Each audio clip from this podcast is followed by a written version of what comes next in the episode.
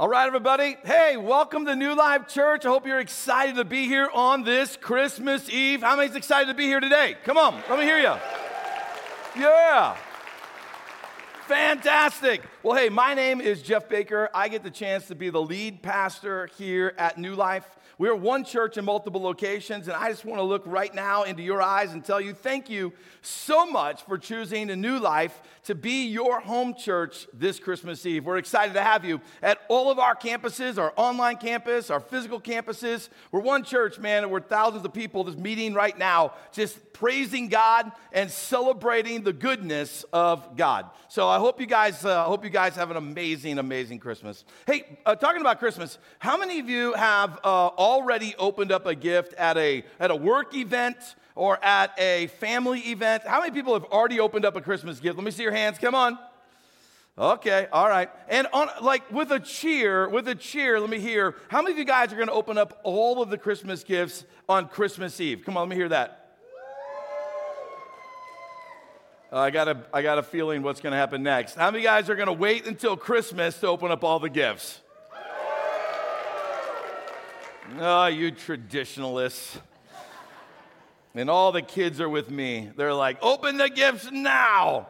Um, yeah, but you guys know how it works that if you open up all the gifts on Christmas Eve, it's amazing how our kids wake up and go, Where's my gift? Um, and so you still got to save gifts. Well, hey, we just had our staff Christmas party. We've got an incredible pastoral staff and ministry staff team here at New Life. We just had it. It was here at our Kearney campus, and we we decided to like pick a name and to give somebody a gift. Uh, and so it, was, wasn't a secret Santa thing. It was definitely a we know you, and I'm going to give you a gift. And some of those gifts are going to be very meaningful from the heart, and other gifts are just going to be off the wall. And so all of a sudden it came to my wife, and my, it was my wife's moment to receive a gift, right? And this video plays, and then the next thing I know, a puppy shows up. Who gives a puppy to somebody on Christmas? I mean, if you give somebody a, a gift that requires batteries, that's one thing. Many of you gave gifts that require batteries. You're too cheap to even buy the batteries. But I got a puppy for Christmas that I didn't even want. And it's the gift that keeps on giving. If the giving, you know what I mean, it keeps dropping gifts for the next decade or more, right? And, um, but it was a prank. It was a prank. And um, why am I telling you the story? I have a video of it. So check out what happened to me for Christmas. Um, and so, Merry Christmas from the bottom of my heart to you,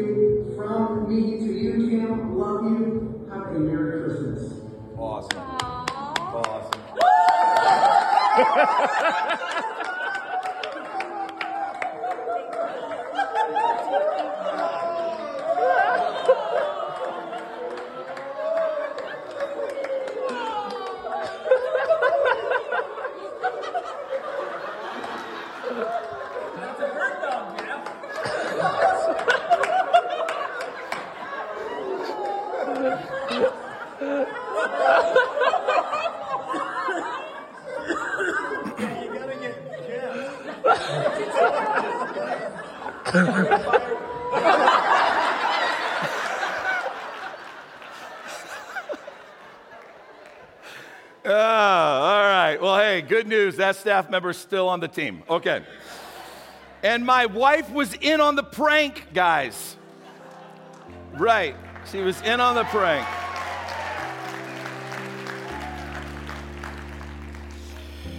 Oh, man. But you know what? In all seriousness, um, I was really glad we aren't going home with a puppy. Um, but no, seriously, I, I walked away from that going, they love me. I mean that. Like, that took a lot of secrecy,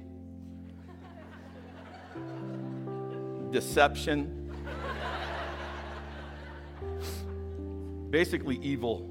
Um, it, took, it took a lot of creativity, it took a lot of unity, and they knew what would get me.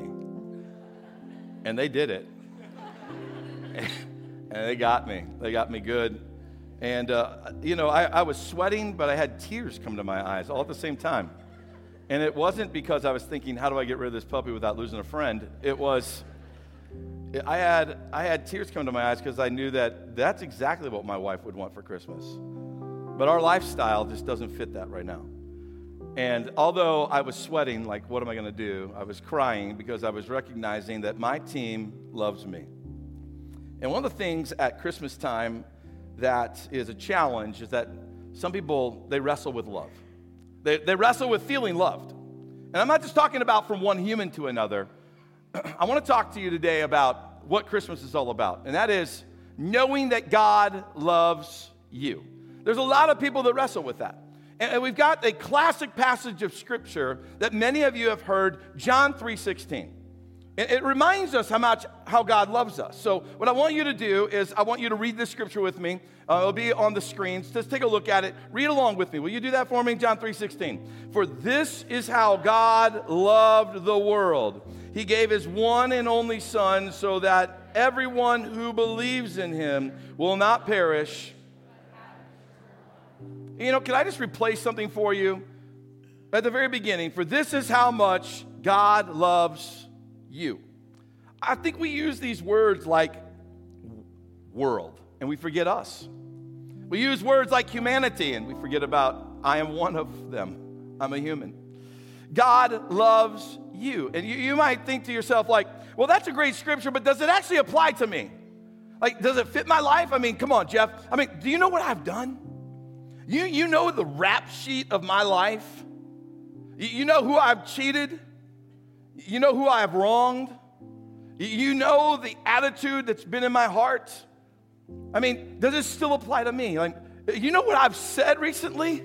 Out of these, these lips right here, those hurtful, hateful, destructive words, you know what I have said? You haven't followed me around. You, you, you don't realize that I, am not perfect. Like, I, I'm not sure that this applies to me. How could God love me? You might be asking yourself today, does God love me?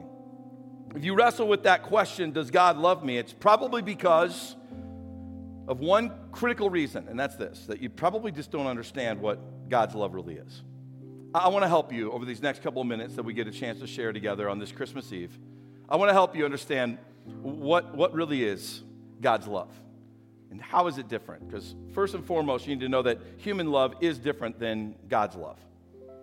It's radically different than God's love. I mean, think about think about this with me. And please don't raise your hand, okay? And or multiple times.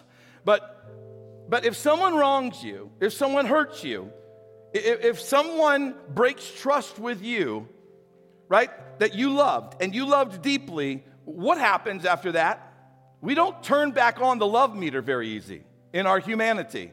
In fact, we will, we will resent them, we will hate them, we will, we will reject them, we will even say bitter things about them, both verbally on social media. It doesn't matter, we'll do whatever we can, but at, at minimum, we just will never trust them again. See, that's where God's love, guys, is radically different. God's love is so radically different than our love. God knew that you were going to doubt him, but he loved you anyways. God knew you were going to reject him, but he loved you. God knew you were going to fail him. God knew you were going to fall short of living a life that was going to honor him and bring him glory. But guess what? God said this I still love you. God knew it.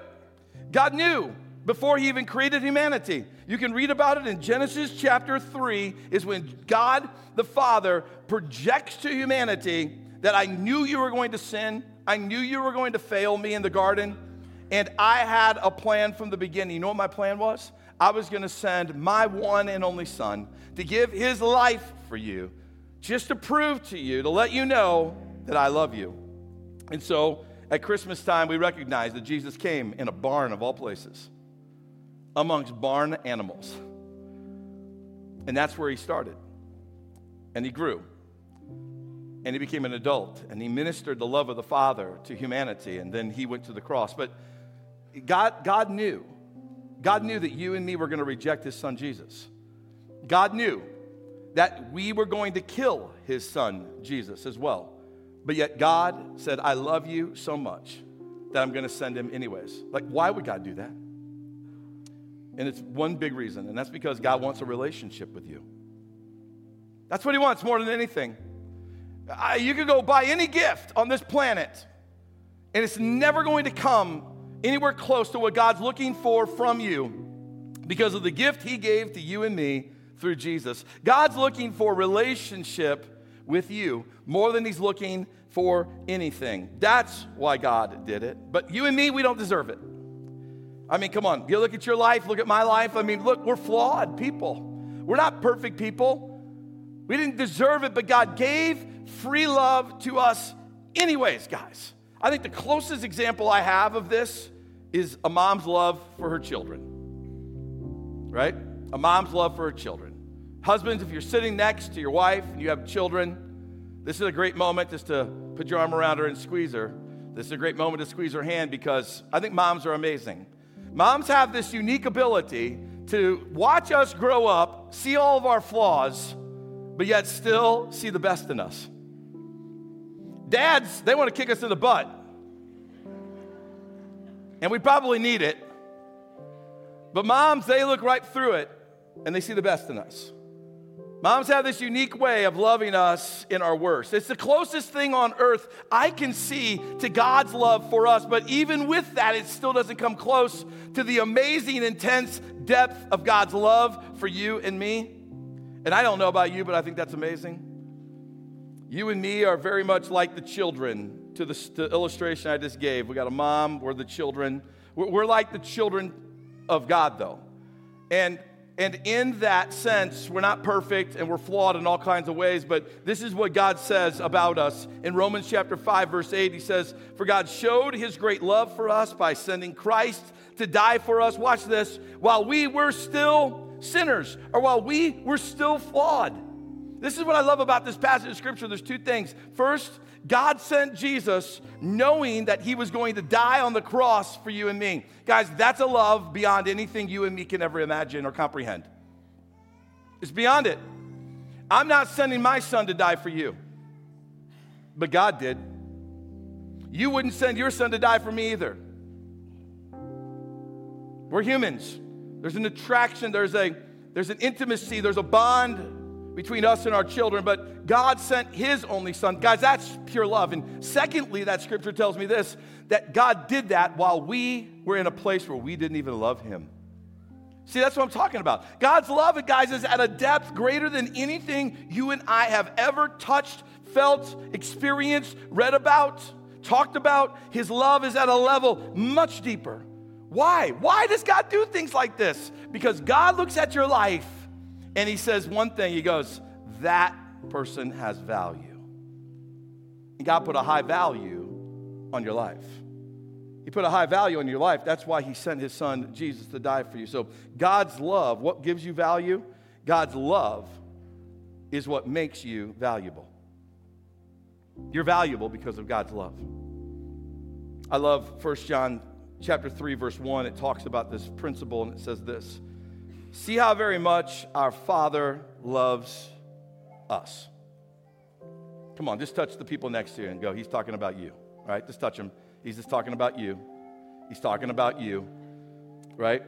Look, see how very much our Father loves us. Watch this. For He calls us His children, and that's what we are. Your value doesn't come from what you do. Your value doesn't come from what you do for God or what you haven't done for God. Your value doesn't come from the last name of your family and your family's lineage. It doesn't come from that. Your, your, your value doesn't come by how much money you make this year or what kind of education you have. Like, that's not where your value comes from. Your value comes from a whole different place. Your value comes from the love of God on your life. In fact, the value of God has given you a brand new title. Your value doesn't come from the title of Mr. or Miss or Mrs or doctor or, you know, reverend or, you know, professor, you know, whatever title, manager, leader, owner, CEO, CFO, COO. Your title doesn't, your title doesn't, it doesn't dictate your value. Your value and my value come down to two crystal clear words. We're children of God. Your value is based on the fact that you are a son of God or a daughter of God. Period. Why? Because God sent his one and only Son to give his life for us. That's what I love about God, guys. I love the fact that God didn't display his love for us in some far off galaxy someplace that we have to look through the Webb telescope to actually see it. Or he didn't do it in stars, he didn't do it in some far off place. No, God loved you and me so much that he brought his love here and made it tangible. He brought his love to earth. That's what God did. He, he brought his love and he goes, Look, I'm going to make sure that my love comes near you. And therefore, we have the Christmas story. And the Virgin, Mary, is going to give birth to a son. And they're going to call him Jesus because he's God with us. He's Emmanuel. He is God who came near us. Why? Why did they call him Jesus? Because he was going to be the one who set us free from the sins of our life. He was going to save you and me. And, church, I would just say to you on this Christmas day, that is love. So, what is Christmas? Christmas is a reminder that God loves you and that he put his love on display for all the world to see in a barn of all places. And he did it through a baby. But I think that's perfect. Because I don't know about you, but when you hold a baby, isn't there something about holding a baby that just kind of reminds you of innocence? Reminds you of purity? It reminds you of perfectness. I mean, I get it. Until they cry and you can't control it, I understand. Until you got to change the diaper, I get it. I understand. But when you hold that baby, it reminds you of like innocence and perfect and pure. Isn't it amazing that God came to humanity in the form of a baby I think that's profound. I think what God's trying to say to us is this My love for you is pure. My love for you is innocent. My love for you is non manipulative. My love for you is perfect. It's non failing. It's never going to fail you. And that means that my love for you, like the innocence of a baby, my love for you loves you in spite of your flaws. And I long to call you son and long to call you daughter. So that God the Father sent his love to us at Christmas in the form of a baby to tell us this I love you. So, this is what I find profound as I wrap up today. Did you realize that then when we turn to one another and we say to each other, Merry Christmas, that really what you're saying to each other is, God loves you? Because that's what Christmas is all about. I think there's a reason why in this world there's an attack on the word Christmas. You know why? It's because this world is trying to reject God. They don't want to hear God loves me. But, church, I'm telling you, when you turn to somebody and with a smile on your face and you say, Merry Christmas, you might as well be telling them, God loves you. When you're in the store and you tell them Merry Christmas, you're telling them God loves you. When you tell your family Merry Christmas, you're telling them God loves you. Isn't that good news? Because Christmas is all about God's love. So when you tell them Merry Christmas, you're telling them God loves you. Come on, let's thank God for that, can we?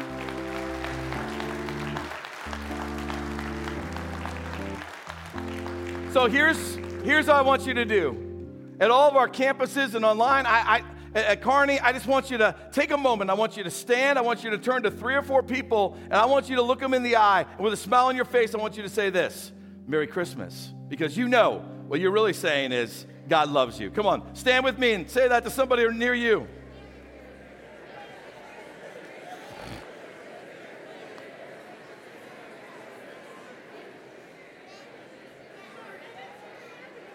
Come on, Merry Christmas. God loves you. All right, everybody. Hey, look, let me let me pray for you. Let me pray for you. All right? Let me pray for you this Christmas. Come on, grab the hands of the people that you love that are near you. All right? Grab the hands of people you love that are near you. And let me pray for you. Father, I just stop for this moment and I pray over this congregation.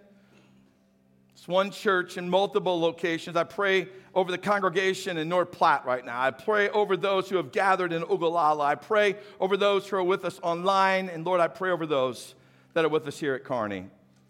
The Lord, this Christmas would not get robbed by anything that the enemy would like to throw into their path. That this Christmas they would be reminded of the most important message, and that is that you love us and that you love me. And though we need to make that personal, we need to be reminded that when you sent your son as a baby, couldn't defend himself, couldn't feed himself, couldn't take care of himself. But that really wasn't the point, was it? The point really was to, say to us that your love is pure and your love is innocent and your love is perfect. And so as we reflect on a baby in a manger today, he is the Savior of the world. He came to set us free from our sins. Lord, thank you for this amazing, incredible gift that proclaims, it proclaims to the universe, you love me. And Lord, may that be the greatest gift that we receive this entire Christmas weekend. So, Lord, thank you for this congregation. May you bless them, keep them safe. May your spirit be upon them, and may you go with them. May joy fill their home, may peace fill their heart. May the celebrations of Christmas be filled with Christ at the center and loving family in the exact same way. In Jesus' name, amen.